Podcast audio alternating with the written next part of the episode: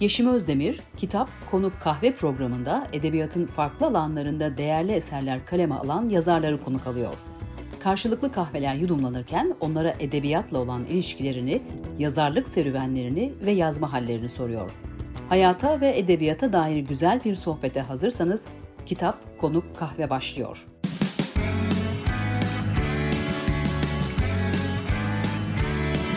Kulağınız bizde olsun. Kısa Dalga Podcast. Kitap Konu Kahve'den herkese merhaba. Bugün konuğum oyuncu, yönetmen, senarist, yazar, hekim Ercan Kesal. Hoş geldiniz Ercan Bey. Hoş bulduk Yeşim. Kolay gelsin. Gördüğünüz gibi saymakla bitmedi çalıştığınız, ürettiğiniz alanlar. Biz bugün ağırlıklı olarak tabii ki yazarlık kısmıyla ilgileneceğiz ve yazarlık yönünüzle e, ilgili konuşacağız. Ama bunu sormadan da geçmek istemiyorum. Siz bunların hangisine daha çok kendinizi yakın hissediyorsunuz? Ee, edebiyat yani yazarlık bile sayılmaz. Aslında okur olmak da çok ilgilendiriyor ve e, kendimi iyi bir okur olmaktan önce ifade ediyorum. Ayırt etmiyorum zaten okur ve yazar olmayı.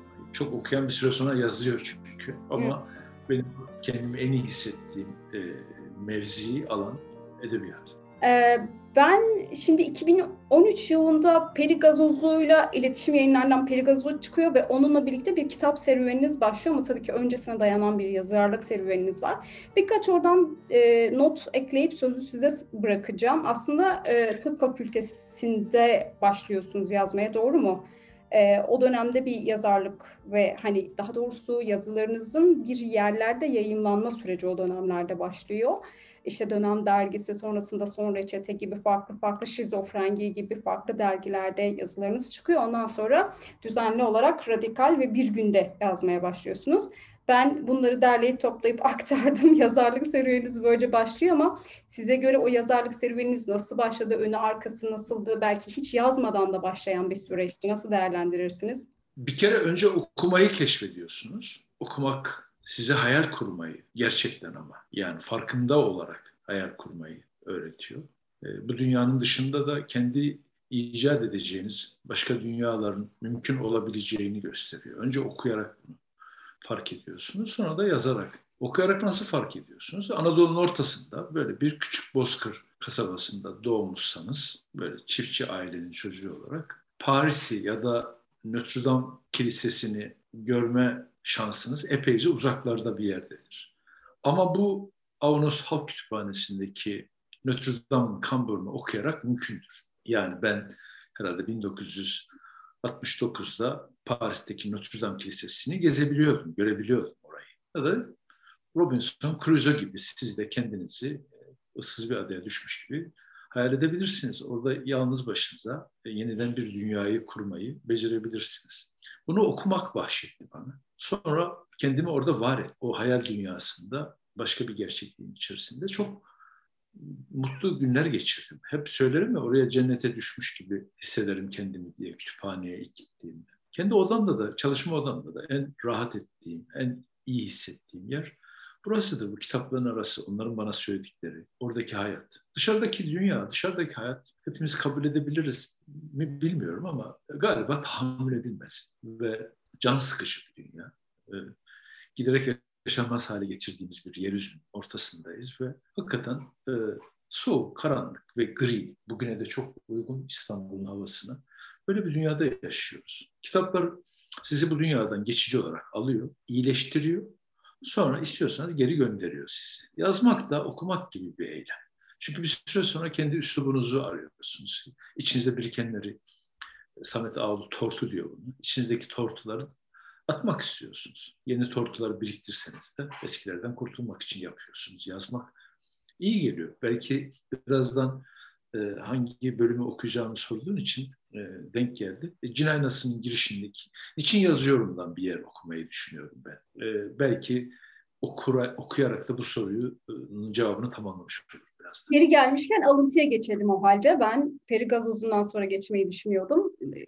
Yani Buradan okuyabilirim değil mi? Tabii. Tamam. Niye, niye, niye yazıyorum sorusunun ya da edebiyatla nasıl bir ilişki kurduğum sorusunun da sanki bir cevabı bu. Çok güzel. Çok güzel. Ee, niye yazıyorum? Ee, kimsenin birbirine acımadığı, birinin ötekine yardım etmeyi aklından dahi geçirmediği soğuk ve umutsuz bir dünyada yaşıyoruz. Yalnızlıktan korktuğumuz ama sürekli yalnız kalmaya çalıştığımız, yalnızlığımızın yetmediği ve bitmediği bir çağdayız. Ama kendimizi ve birbirimizi tanımaya gayret etmekten başka çıkar yolumuz da yok.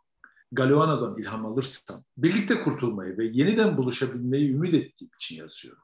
Kederlerimi, iç sıkıntılarımı ve başkalarında da fark ettiğim acıları anlatmak için yazıyorum. Kendime acı vereni açıklamak, içimde büyüyen sevinci ve coşkuyu da hemen paylaşmak için yazıyorum. Sokaktan duyduğum cümleleri cesaret ve kehanetle bezeyip yeniden asıl sahiplerine gönderdiğimde onlardan gelecek işaretin merakıyla yazıyor. Yazdıklarımın kaynağı nedir? Bütün yazdıklarımın kaynağı deneyimlerinden başkası değildir. Asıl soru bunlarla nasıl bir ilişki kurduğum, eğilip her seferinde baktığım uçurum içimdeki derin karanlıktan başka bir şey değil. Bu yüzden ne yaparsam yapayım her şey belleğimde yer etmiş karma karışık bir malzemenin yeniden düzenlenip üretilmiş bir tezahürüdür. Yaşadıklarım, gördüklerim, duyduklarım ve okuduklarımdan bende kalanları yeniden icat ederek yazıyorum.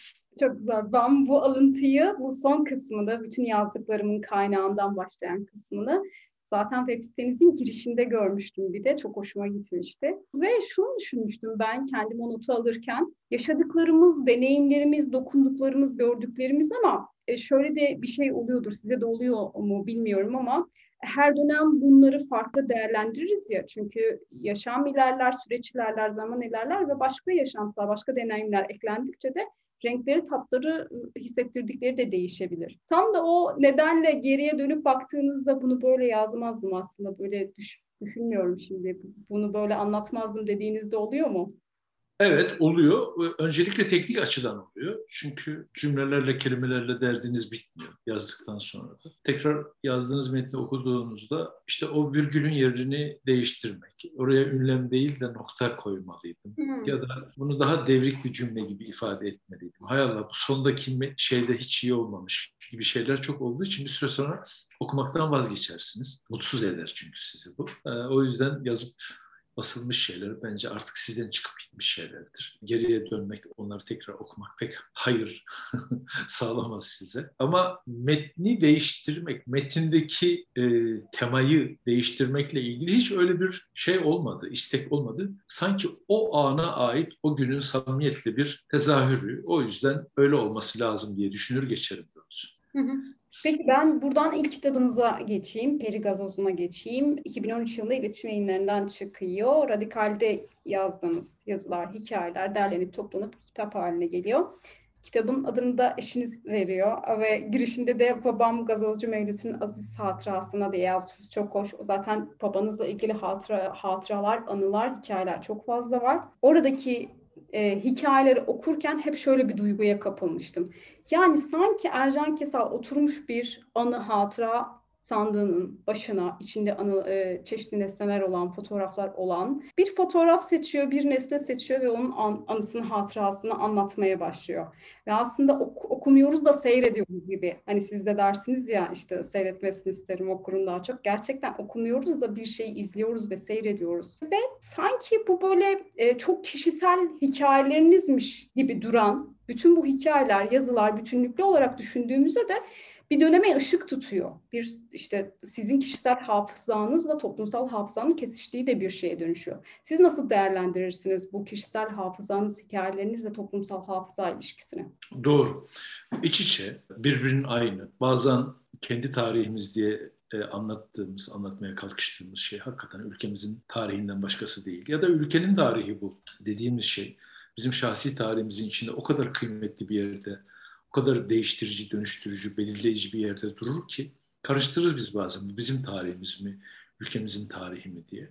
O yüzden çok ayırt edemiyorum ben. Çok da haklısın. Bunu keşfettikten sonra özellikle hikayeler bazında şu an aklıma gelmiyor ama Zamanın İzinde isimli kitapla hemal olurken, onunla uğraşırken, fotoğraf okumaları yaparken e, özellikle tespit ettiğim bir şeydi bu. Mesela ben 59 doğumluyum. 1900 ile 1910 ile 2010 arası 100 yıllık bir biraz Osmanlı'nın son dönemi, biraz yeni cumhuriyet ve bugüne ait, bugüne gelinceye kadar e, binlerce fotoğrafın arasında yaklaşık işte 100 küsür fotoğrafa hikaye yazmam istenmişti. Ayrıntı yayınlarının 100. kitabı olarak, e, pardon 1000. kitabı olarak. Kitaba başladığımda editör tarihler arasında eşit bir dağılımı e, tercih edeceğini söyledi. Aslında 1959 doğumlu birisinin daha çok 70'li 80'li yıllara ait hikayelerden söz etmesi beklenir. Onlara daha rahat yazabileceğini e, düşünürsünüz. Ben de öyle düşünmüştüm. Kadar garip bir şekilde ben 1920'li 30'lu yılların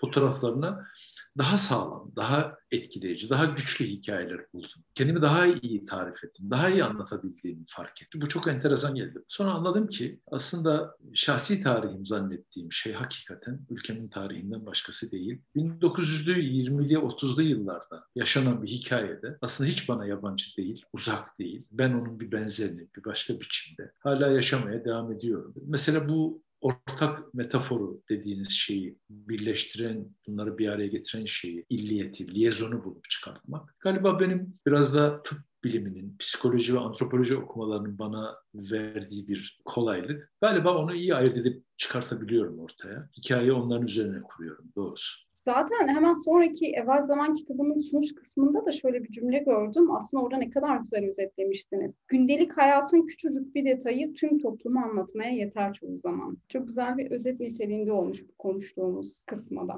Sizin bir söyleşide şöyle bir cümleniz olmuş. Filmi başlatıyorum yazıyla birlikte. Sonra da filmi bitiriyorum. Böylece aslında yazmıyorum da bir şey çekip izletiyorum gibi. Bu demin bahsettiğim aslında biz o oku, okumuyoruz da seyrediyoruz kısmı e, sizin bu görmeye, bakmaya olan merakınız mı? içinde sinemayı da alan belki bir yerden bakarak. Onunla ilgili bir şey mi bu yazma stilinizin kaynağı? Beslendiği yer neresi? Bir yönetmenlerden, iyi yönetmenlerden ama şimdi unuttum ismini. Onun bir e, cümlesidir. Aslında biz filmi çekeriz kafamızda, bitiririz. Sonra sizin için seyirciler seyretsin diye sete çıkarız. Hı hı.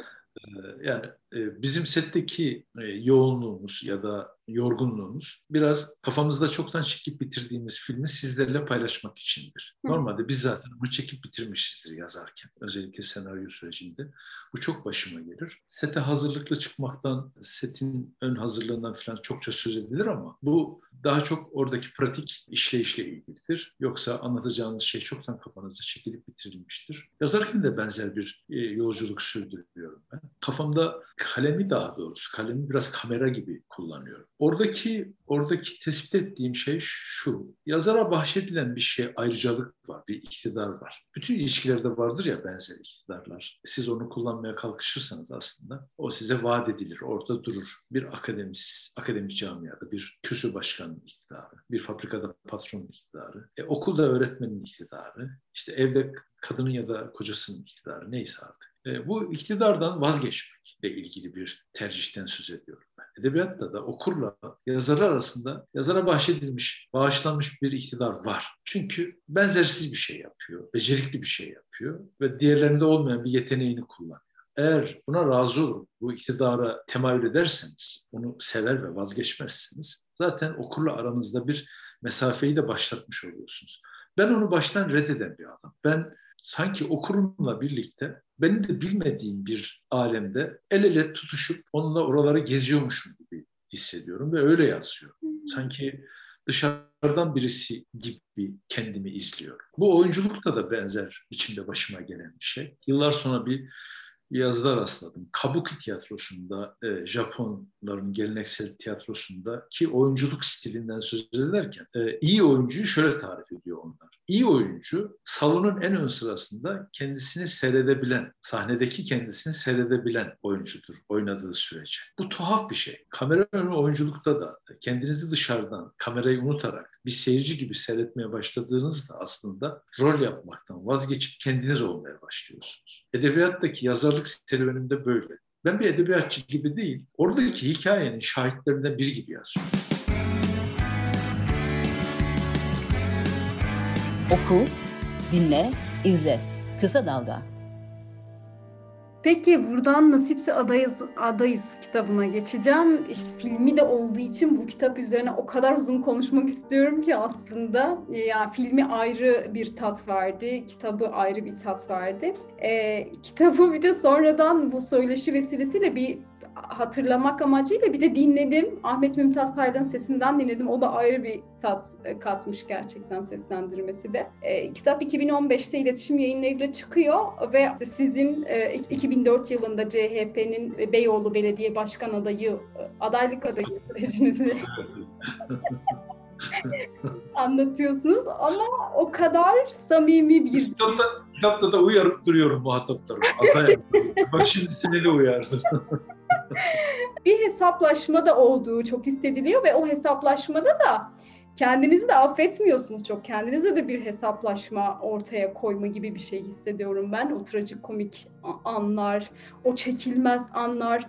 Ama işte okurken de, izlerken de, dinlerken de ısrarla vazgeçmediğim şöyle bir duygu vardı. Ya bütün bunlara nasıl katlanmış? Yani önce onu sormuş olayım. Aradan bu kadar zaman geçti. Rahat sorayım artık. Tam da aslında o soruyunun cevabı için belki de yazdım ve e, çektim. Çünkü sadece benim başıma gelmediğini düşündüğüm benzer iktidar alışverişinin yaşandığı benzer alanlarda, farklı mesleklerde, farklı kişilerde falan da e, ortaya çıkabileceğini bildiğim için evrensel bir mevzu olarak aslında onu gündemime aldım ve yazdım ve çektim. 2015 yılından önce yani bir novella olmasından önce bir tretmandı o. Yani bir çeşit e, senaryo hazırlıktı. Fakat bizde biraz böyle e, tretmanlar, sinopsisler daha cimri yazılır. Yani biraz daha nasıl söyleyeyim bir çeşit tekst gibi kuru, soğuk, nötr bir metin olmasına dikkat edilir sinemada. Özellikle benzetmelere, bir takım tuhaf söz sanatlarına falan ihtiyaç yoktur. E, fakat bende de böyle iştahlı bir yazma hali vardı. Tretman sanki bana bir an önce buradan başka bir şeyi çıkartmalısın der gibiydi. Ben vazgeçtim ondan ve onu bir novellaya dönüştürdüm. 2015 yılında yayınlandı. Uzunca bir süre kaldı elimin altında. Sonra senaryo diye başlayıp novellaya dönüştürdüğüm metni tekrar yeniden senaryolaştırdım. Ve sete çıkmaya çok fazla bir zaman kalmamıştı. Onu da tek gecelik bir senaryoya dönüştürdü tekrar yeniden. Bu yüzden epeyce metine şey yaptım, böyle bir uğraştım diyeyim, böyle için dışına çıkarttım. Ee, bir de bildiğim sular, hep söylüyorum onu. O ahaliyi tanıyorum. Orada epey 25 yıl hekimlik yaptım ok meydanında. O sokaklarda 25 yıl dolaştım. Hı. Oradaki insanların düğünlerine, cenazelerine, mevlütlerine, cem törenlerine, başka aklınıza gelebilecek birçok etkinliklerine, buluşmalarına katıldım, şahit oldum. Hastalarımdı onlar, aynı zamanda hekimdim, komşularımdı, esnaf arkadaşlarımdı vesaire. Onlarla birlikte bu tuhaf iktidar alışverişini, erk ilişkisini deneyimledim. 2002 idi bu sözünü ettiğiniz çalışmaların ağırlıklı olduğu yıl. 2001, 2002, 2003 doğru. 2010, 2004'e hazırlanıyorduk işin doğrusu. Aradan 15, 15'te değil daha fazla. İşte 10, 17, 18 yıl sonra gittim. Gerçek mekanlarında çoğu gerçek kahramanlarla ki başta Doktor Kemal Güner olarak ben oyuncusu olarak kendi hastanemde, kendi semtimin sokaklarında, oradaki düğün salonunda falan yaşanan hikayenin replikasını tekrar yeniden filmleştirdik. Nasıl Bu yüzden bir politik hiciv olmaktan öte. Dediğin gibi tam olarak bir insanın kendinden nasıl utandığının filmidir. Kendine nasıl öfkelendiğini, kendine nasıl yakıştıramadığını anlattığı bir filmdir.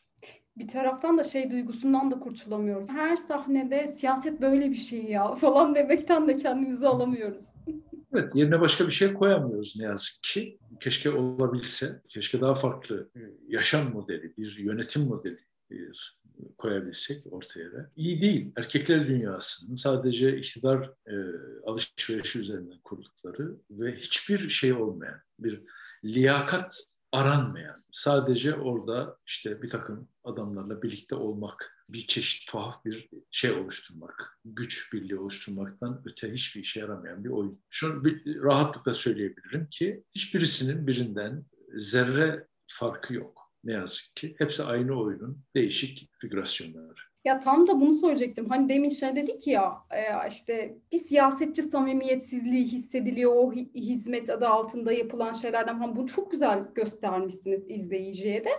O yüzden e, soracaktım. Bilerek siz de zaten altını çizmemişsiniz herhangi bir ismin bir şeyin ama ya o siyasetçi samimiyetsizliği zaten seçmene de sirayet ediyordur herhalde diye düşünüyorum. Öyle bir şey ve bütün de hiçbirinin birbirinden farkı olmadan hepsinde de hissedilebilir bir şey. Çünkü de, e, zaten politikacıyla e, vatandaş arasında adı konulmamış zımni bir şey var, e, konsensus var. Yani karşılıklı kötü bir alışverişin tarafları haline getirilmişler. Vatandaş diyor ki benim kaçak katıma e, sen e, olur verir misin? O da tamam diyor. Ben senin işte e, öyle yaparsan şöyle yaparız. İşte sen şunu bana verirsen ben de sana şunu veririm ilişkisi. Zaten bu şehri içinden çıkılmaz hale getiren sebeplerin başında geliyor. İstanbulluğu niye e, yaşanmaz bir kente dönüştürdük? Kenti yönetenlerin mi sadece suç? Kenti yönetenlerle bu kentte yaşayanların arasındaki bu kötü ilişkiden doğduğu açık iç göçle gelen, e, sürekli göç alan bir şehir, kötü kentleşme. Bu kentte çok fazla sayıda oldukları için yerel yönetimde de hak sahibi olduklarını düşünen, akrabacılık, kayırmacılık, hemşehricilik üzerine kurulu bir yerel yönetim. Akıbetimiz bu. Sonunda şehirden nasıl kaçarız diye düşünmeye başlıyoruz. Siz de bu arada şehirden kaçanlardansınız. Urla'da yaşıyorsunuz. Ee, kaç, ne yazık ki tam olarak kaçılamıyormuş. Onu 2-3 yıl sonra test ettik.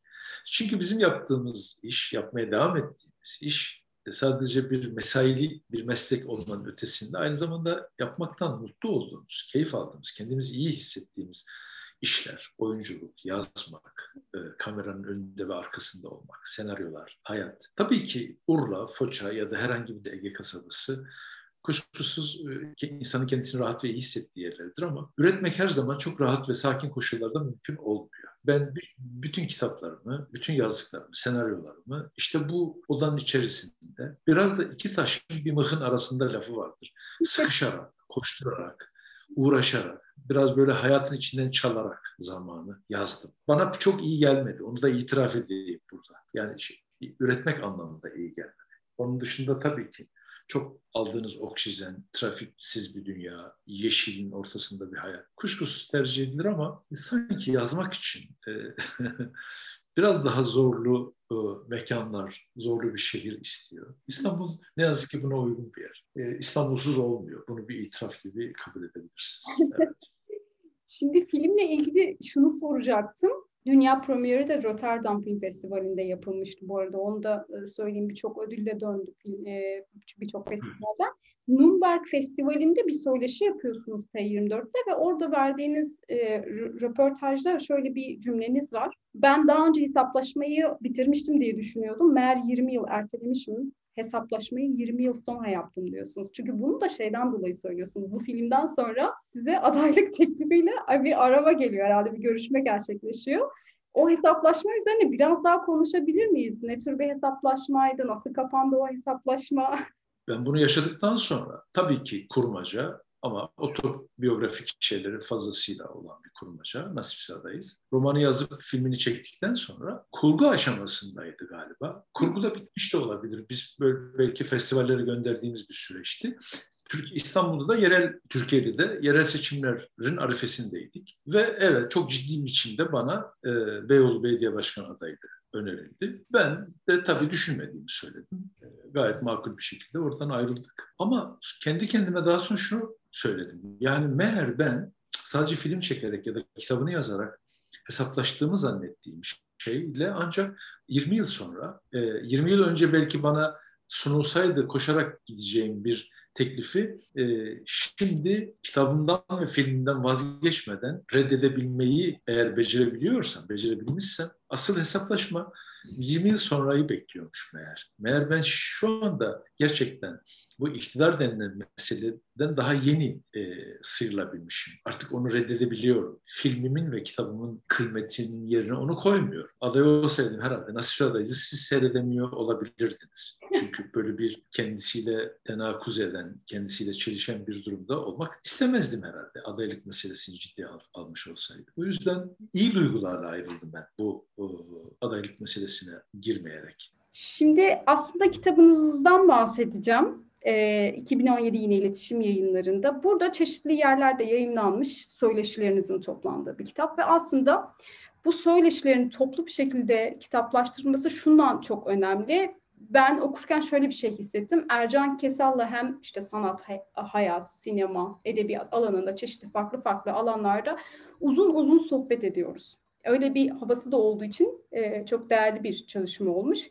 Aslında diye başlayan bir sürü güzel cümleleriniz var. Ben bir iki tanesini alıntılayıp onun üzerine konuşalım istedim. Bir de çok güzel fotoğraflar var. Aslında fotoğrafları da bu arada diğer kitaplarınızda da kullanıyorsunuz. Anlatı olduğu için belki bol bol fotoğraflar da ekliyorsunuz. Şimdi aslındadan şöyle bir e, alıntı yapayım. E, 26 Temmuz 2013'te Biyanet'ten Meral Candan'la yaptığınız bir söyleşi. Hayat aslında kalabalıkmış gibi görünüyor ama çok izole yaşıyoruz ve yalnızız diyorsunuz. Uzunca bir kasaba, kent hayatı, köy hayatı gibi konuşmalardan sonra böyle bir cümle kuruyorsunuz. Ben de kalabalıklaştıkça yalnızlaştığımızı düşünenlerdenim ama öbür taraftan da şöyle bir entelektüellerin dünyasının da başka türlü bir yalnızlık taşıdığını düşünüyorum. Yanılıyor muyum bilmiyorum ama kalabalıklaştıkça farklı farklı alanlarda işler yaptıkça çok etrafınız kalabalıklaştıkça sanki daha bir yalnızlaşıyorsunuz. Ne dersiniz öyle mi? Ya da kişisel olarak siz öyle mi düşünürsünüz? Ee, bir kere şunu söyleyeyim. Bana bile bunu söylerken, kitaptan bahsederken üç kez aslında dedin.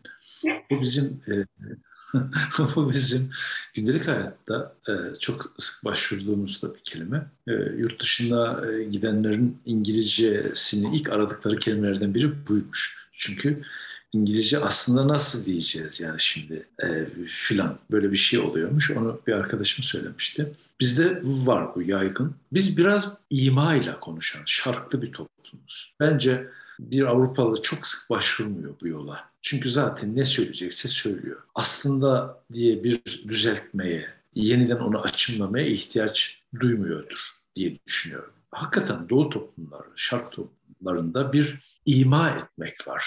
Bir şey bir şeyle anlatmaya çalışmak. Kendi gerçek tarifini ancak öylelikle oluşturabiliyoruz diye düşünüyorum. Bu tuhaf edebiyattaki metafora da çok benziyor. Yani vardır ya manavlarda filan salatalığın üzerine hıyarımız badem yazar mesela tamam mı? Yani niye bir sebzeyi bir başka meyveyle tarif etmeye çalışırsın? ya da karpuzumuz kurabiye der mesela. Yani bir size bir şey söylemeye çalışır aslında yaptığı şey bir başkasıyla, bir başka şeyle onu daha iyi tarif etmek. Aslında kitabının mimarı Doğuş Sarpkaya'dır. Doğuş o günlerde bir gün editörüydü. Çok da sevdiğim bir çocuktur Doğuş şimdi yurt dışında. Doğuştan ben istedim bunu yapmasını. O kadar çok konuştum, o kadar çok söyleşim ortalıkta dolaşıyordu ki bir süre sonra şunu yapıyorsunuz ister istemez. Birbirine benzer sorular soruluyor. Ve her, her tabii ki aynı soruya aynı cevap vermek de işime gelmediği için ben aynı sorulara farklı cevap vermeyi öğrendim bir süre sonra. E, doğuşunda ilk bana abi nasıl beceriyorsun bunu dediği buydu. Çünkü birbirini çok tekrar eden metin vardı ve biz o yüzlerce şeyin arasından doğuşun gayretiyle hakikaten çok böyle iyi bir seçmece yaptık, iyi bir temizlik yaptık diye düşünüyorum. Kalıcı olsun istedim bir şeyler. Uçup gitmesin söylediğim şeyler. Ben bile bazen bazı kaynaklarım, bazı yazılarımda dönüp okuduğum da bir kaynak kitaptır aslında. Dönüp o konuda ne söylediğime baktığımda o günün şeyiyle, hafızasıyla e, ya da coşkusuyla e, bugün bile keyifle okuduğum bazı cümleler kurmuşum. Onları tekrar kullanıyorum, onlara tekrar başvuruyorum doğrusu. Yalnızlık meselesi bu çağın hastalığı bu. Bu başka yapacak bir şey yok. Yalnızlaşıyoruz atomize ediliyoruz, sıradanlaştırılıyoruz. Mikro bir dünyaya doğru gidiyor sanki böyle. E, herkes çok yalnızlaşacak, içine dönecek gibi bir geleceğe dair kehanetim var. Benim oğlum 2006 doğumlu. Arkadaşlarıyla falan geliyor bazen eve. Ben de özellikle gelmesini de istiyorum. Arkadaşlarını eve getirmesini istiyorum. Onları tanımak falan istiyorum. Yani ben birlikte vakit geçirdikleri anlara baktığım zaman içim acıyor. Yan yana oturuyor üç tane çocuk ve hepsinin elinde cep telefonu var. Birbirleriyle konuşmuyorlar. Hmm. Birbirleriyle iletişim kurmayı bilmiyorlar belki de. Bu yalnızlık değil de nedir Allah aşkına? Çocuklarda zaten çoktan başlamış bir şey. Benim bu konuda örnek verdiğim şey kabaca köy, kasaba ve kent oluyordu. Köylünün zaten dünyayla ilişkisi başka türlüdür. Kasabalı çok fazlasıyla birbirini takip eder, e, birbirinin her anını kontrol eder, birbirinden hep haberdardır kasabalı. Kentte ise üst katta oturanı bir süre sonra şey yapmayız bile, adını bile merak etmeyiz etmeyiz. O 10 yıldır, 20 yıldır oturduğunuz yerdeki komşunuzun adını merak etmezsiniz. Öyle bir ihtiyacınız da olur. Çok, çok özür dilerim. Ya zor da kurmak. Mesela asansörde, merdivenlerde karşılaştığınızda bir güler size merhaba deyince karşıdaki de bir tedirgin. Şey. Ne oluyor? Tabii. Ev telefonlarını artık internet için falan kullanıyoruz galiba. Uzun yıllar sonra ev telefonum çalmıştı. Çok şaşırmıştım. Evin telefonu niye çalıyor diye. tuhaf gelmişti. İşte böyle bir tuhaf bir yere doğru gidiyoruz işte bakalım. Evvel zamandan biraz da e, konuşalım. Bu kitap şu anlamda çok değerli. Yani nasıl olduysa nasıl böyle bir şey karar verdiyseniz Üç Maymun döneminde yazdığınız notlardan herhalde esinlenip karar vermişsiniz. Ne kadar muhteşem bir şey karar vermişsiniz ki bir zamanlar Anadolu filminin senaryo fikrinin oluşmasından o çekim sürecine e, ve bitişine kadar e, her günü, saati, her anıyı, her şeyi yazıp kaydedip sonra da bunu kitaplaştırmak çok kıymetli bir şey olmuş. Siz aslında bunun şey eksikliğini de hissettiğiniz için galiba yazma gayretine giriştiniz. Bir zamanlar Anadolu'yu çekerken işte bir doktorun, savcının güncesini arıyorsunuz e, sahaflarda, kitapçılarda ve aslında bul- bulamıyorsunuz ve sizin sözünüz şey diyorsunuz hani bu üretenler, e, bu yaratıcılar neden bu kadar ketumlar, neden kendilerine saklıyorlar? Halbuki işte paylaşsalar mesela ihtiyaç duyuyorsunuz ama bulamıyorsunuz onların güncesini. İyi ki yapmışım böyle bir şey dediğin gibi ama galiba o günlerde e, doktora öğrencisi olmam, antropoloji doktora öğrencisi olmam bence biraz bunu kışkırttı hatırlattı bana. Keşke daha çok yazabilsek, her birçok şeyi kayıt altına alabilsek. Yine biraz önce söylediğim gibi biraz coğrafyayla, şarkla, e, doğuyla da ilgili bir mesele belki. Karnından konuşan bir coğrafyayız. İmalarla konuşan bir coğrafyayız. Bir de kaydetmeyen, yazmayan bir coğrafyayız sözlü sözlü bir coğrafyayız. Konuşuruz. Konuştuklarımızda zaten uçar gider. Allah'tan yazmışım bunu. Şu da olabilir diye şimdi. Yani bu film çekilmeyebilirdi. Senaryonun sonlarına doğru belki de yönetmen tatmin olmayıp yazdıklarımızdan bu filmi çekmeye kalkışmayabilirdi. Sete de çıkmayabilirdik. Hatta setin ortasında ya da sete başladığımız ilk zamanlarda da bırakıp dönebilirdik. Pek olmaz böyle şeyler ama sonuçta o haliyle bile kalmış olsaydı evvel zaman yine de bir mevzuyu, bir yolculuğu anlattığı için zaten kıymetine bir şey kaybetmezdi. Anlatmak istediğim o. Zaten evvel zamanı okuduğun için bilirsin bir yerinde Nuri Bilge aradı, sevmiyor, diyalogları, akış yok, işte hikayeden hikayeye çok girememiş. Galiba bu iş buraya kadar diye bir yer vardır e, Günce'nin bir yerinde. Sonra bir ara vermişim, sonra diyorum ki e, yine devam ediyoruz. Nuri Bilge aradı, yarın ofise gideceğim diye de devam etmişim. Mesela orada kalabilirdi Günce o, o haliyle. Ama devam etmişiz. Ne güzel. Film, sinema okullarında filan e, önerildiğini, okutulduğunu biliyorum. Bu da çok hoşuma gidiyor. E, evet. Evvel zaman aslında bir filmin nasıl meşakkatle yapıldığını, senaryo yazmanın ne tür badirelerden geçerek halledilebileceğini, setin nasıl zorlu bir yer olduğunu, yönetmenin dünyasının nasıl zor ve e, çok yalnız bir dünya olduğu anlatan iyi bir kitap oldu. Nasipse Günce diye de, Nasipse Adayız'ı da günceleştirdim. Yani onu da evvel zaman gibi tam o kadar değilse de benzer biçimde e, günü gününe yazdım. O da bir dosya halinde bekliyor. Bir zamanlar Anadolu'nun çekimlerine başlıyorsunuz. O çekimlerle ilgili de bir, birazcık bir konuşmak istiyorum. Çünkü hani o dönemin koşullarında çektiğiniz dönemde 25 yıl sonra görev yaptığınız yere gidiyorsunuz. O da orada da çok kıymetli konuşulacak şeyler var. Şu kısmı benim çok hoşuma gitti Günce'deki. Gara Gazi'yi oynayan yani aslında sizin daha önce çalıştığınız ve aşı kampanyalarına giderken şoförlüğünüzü yapan biri bu kişi. Gara Gazi'yi oynayan Arap Ali karakterinde Ahmet Mümtaz Taylan var. Ahmet Mümtaz Taylan bu kişinin öldüğünü düşünüyor. Hikayedeki bu kişinin aslında yaşamadığını, öldüğünü düşünüyor. Gara Gazi de Ahmet Mümtaz Taylan'ın onun 25 yıl sonraki halini oynadığını bilmiyor. Ama hepiniz bir noktasınız ve siz pek söylemiyorsunuz. Evet. Söylemedim çünkü e, Mümtaz Taylan'ın kendine göre bir Arap Ali diye değiştirdiği Gazi kimliği vardı. O kendi kafasında zaten Doktor Kemal'in şoförünü e, çizmiş, oturtmuş, onu oynuyor. Onu doğrusu bozmak istemedim. Gazi abiye de işte bu senin 25 sene önceki halin diyerek ondan şöyle bir eleştiri alabilirdim. Nereden çıkarttın bunu şimdi? Ne alakası var? Doktorum derdi bana büyük bir ihtimalle. Çünkü birbirimizi, birbirimizle ilgili yargılarımız çok özler. Bize ait yani. Onu nasıl gördüğümüzü biz kendi muhayyilemizde zaten bir yerde tutuyoruz, saklıyoruz. Sonra onu yazıyoruz ya da oynatıyoruz. Gazi abi'nin 70'li yaşlarda gelip beni bulması orada. Artık emekli olmuş, Kırıkkale'ye yerleşmiş bir adamın sette birlikte vakit geçirmesi falan asıl beni çok etkileyen hal oydu. Müthiş bir şans tabii. 25 sene önce başınızdan geçen hikayeyi uluslararası bir yönetmen ve çok sağlam bir ekiple gidiyorsunuz. Tekrar yeniden e, yaşatıyorsunuz, hikaye ediyorsunuz ve o dünyayı seyirciyle paylaşıyorsunuz. Bu bana bir armağan gibi geliyor yani hayatımla ilgili bir armağan gibi geliyor. Bu asıl beni çok mutlu ediyor, hoşuma gidiyor. Sinemanın büyüleyici tarafı bu bence. Zamanı her seferinde yeniden yeniden icat etmek, kesmek, biçmek, mühürlemek. Zamanla tuhaf bir ilişkiyi kurabiliyorsunuz sinema vasıtasıyla. Durdurabiliyorsunuz onu. Yani bu yüzden mesela çok hoşumuza gidiyor bizim 50, 60, 100 sene önceki İstanbul filmleri. Yani Suadiye'yi görüyorsunuz, Bebeği görüyorsunuz, işte ne bileyim Taksim'i görüyorsunuz. Sanki yeniden size o şey İstanbul bağışlamış gibi geliyor. Şimdi bu şeydeki cinayet hikayesi bir zamanlar Anadolu'da geçen cinayet hikayesi sizin aslında 1984 yılında işte Kırıkkale Keskin'de hekimlik yaparken başınıza geçen bir olay ve çok ısrar ediyorsunuz aslında Nuri Bilge Ceylan'a da bu hikayeyi, senaryoyu işte filme aktarmasını. Nereden bir filizlendi de aklınıza geldi ve bunu sen, siz Üç Maymun'da da birlikte çalışmıştınız Nuri Bilge Ceylan'la hani senaryosunu falan yazmıştınız. Ee, nasıl aklınıza geldi de bu hikaye bu kadar ısrarınız neydi bir de yani ısrarınızda çok haklıymışsınız onu gördük zaten yankıları çok güzel oldu. Epifani diye bir terim var. Epifani, aydınlanma anı. Epifani, Hı. tanrısal bir ışık diye de tarif edilebilir.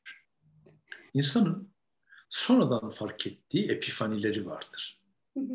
Anında fark edemezsiniz, anlayamazsınız bir aydınlanma, bir tuhaf bir farkındalık oluşur ve siz sonra geriye dönüp baktığınızda o aydınlanmanın, o dönüşümün miladını, oluştuğu anı ancak çok sonra fark edersiniz. Benim bu hikayenin yaşandığı kasabada o günün sabahında yaşadığım şey bir epifaniydi. Ben onu yıllar sonra fark ettim. Başka türlü bakmaya başladım ben hayata. O cinayet gecesinin, o olay gecesinin, o otopsi gününün sabahında. Ben başka biri olmuştum. Ben bunu daha sonra algıladım, fark ettim. Bu benim epifanimdi. Bunu anlattım. Zaten sinema bunların peşinde koşan bir sanat dalıdır. Sinema entrikalı öyküler anlatır. Popüler sinemanın işidir. Eyvallah ama benim kendimi, kendimi içinde bulduğum, hissettiğim, orada olduğum zaman mutlu olduğum sinema biraz bu detayların, bu ayrıntıların, bu tür küçük epifanilerin peşinde koşan bir sinema. Ee, o yüzden e, niye çekelim bu filmi? Ne var bu filmde yani? Sabaha kadar bir grup adam ceset arıyor dediğimde Nuri Bilge'ye ya ben o sabah başka bir adam olmuştum. Artık başka türlü dünyaya bakıyordum. Sesler kulağıma başka türlü çalınıyordu. İnsanlara başka bir gözle bakmaya başladım. Ben başka biri oldum dediğimde tamam o zaman bunun filmi yapılır demiştim. Bir de 25 yıl sonra hani aynı mekana, birebir aynı mekana gidip işte evet ettiniz falan. Çok da fazla bir şey değişmiyor işte kasabalarda işin kötü tarafı ya da işin güzel tarafı çok fazla bir şey değişmiyor. Biz gittiğimizde kasabada değişen tek şey internet kafe açılmış sadece bir de cep telefonu var. Onun dışında her şey aynı. Ev olarak kullandığınız yerde notere dö- dönüşmüş herhalde. Evet, tabii onlar bir icra mekanlar duruyor. ilişkiler duruyor. O araçların aynısı orada devam ediyordu yine. Jeep, işte Renault, Murat Şahin neyse. Bunların hepsi duruyordu. Çok güzel bir sohbet oldu. Çok teşekkürler bu tamam. yol sonra. Kendinize iyi bakın. Bütün seyircilere, dinleyenlere de buradan selam ve sevgi iletiyorum. Yolun açık olsun iş.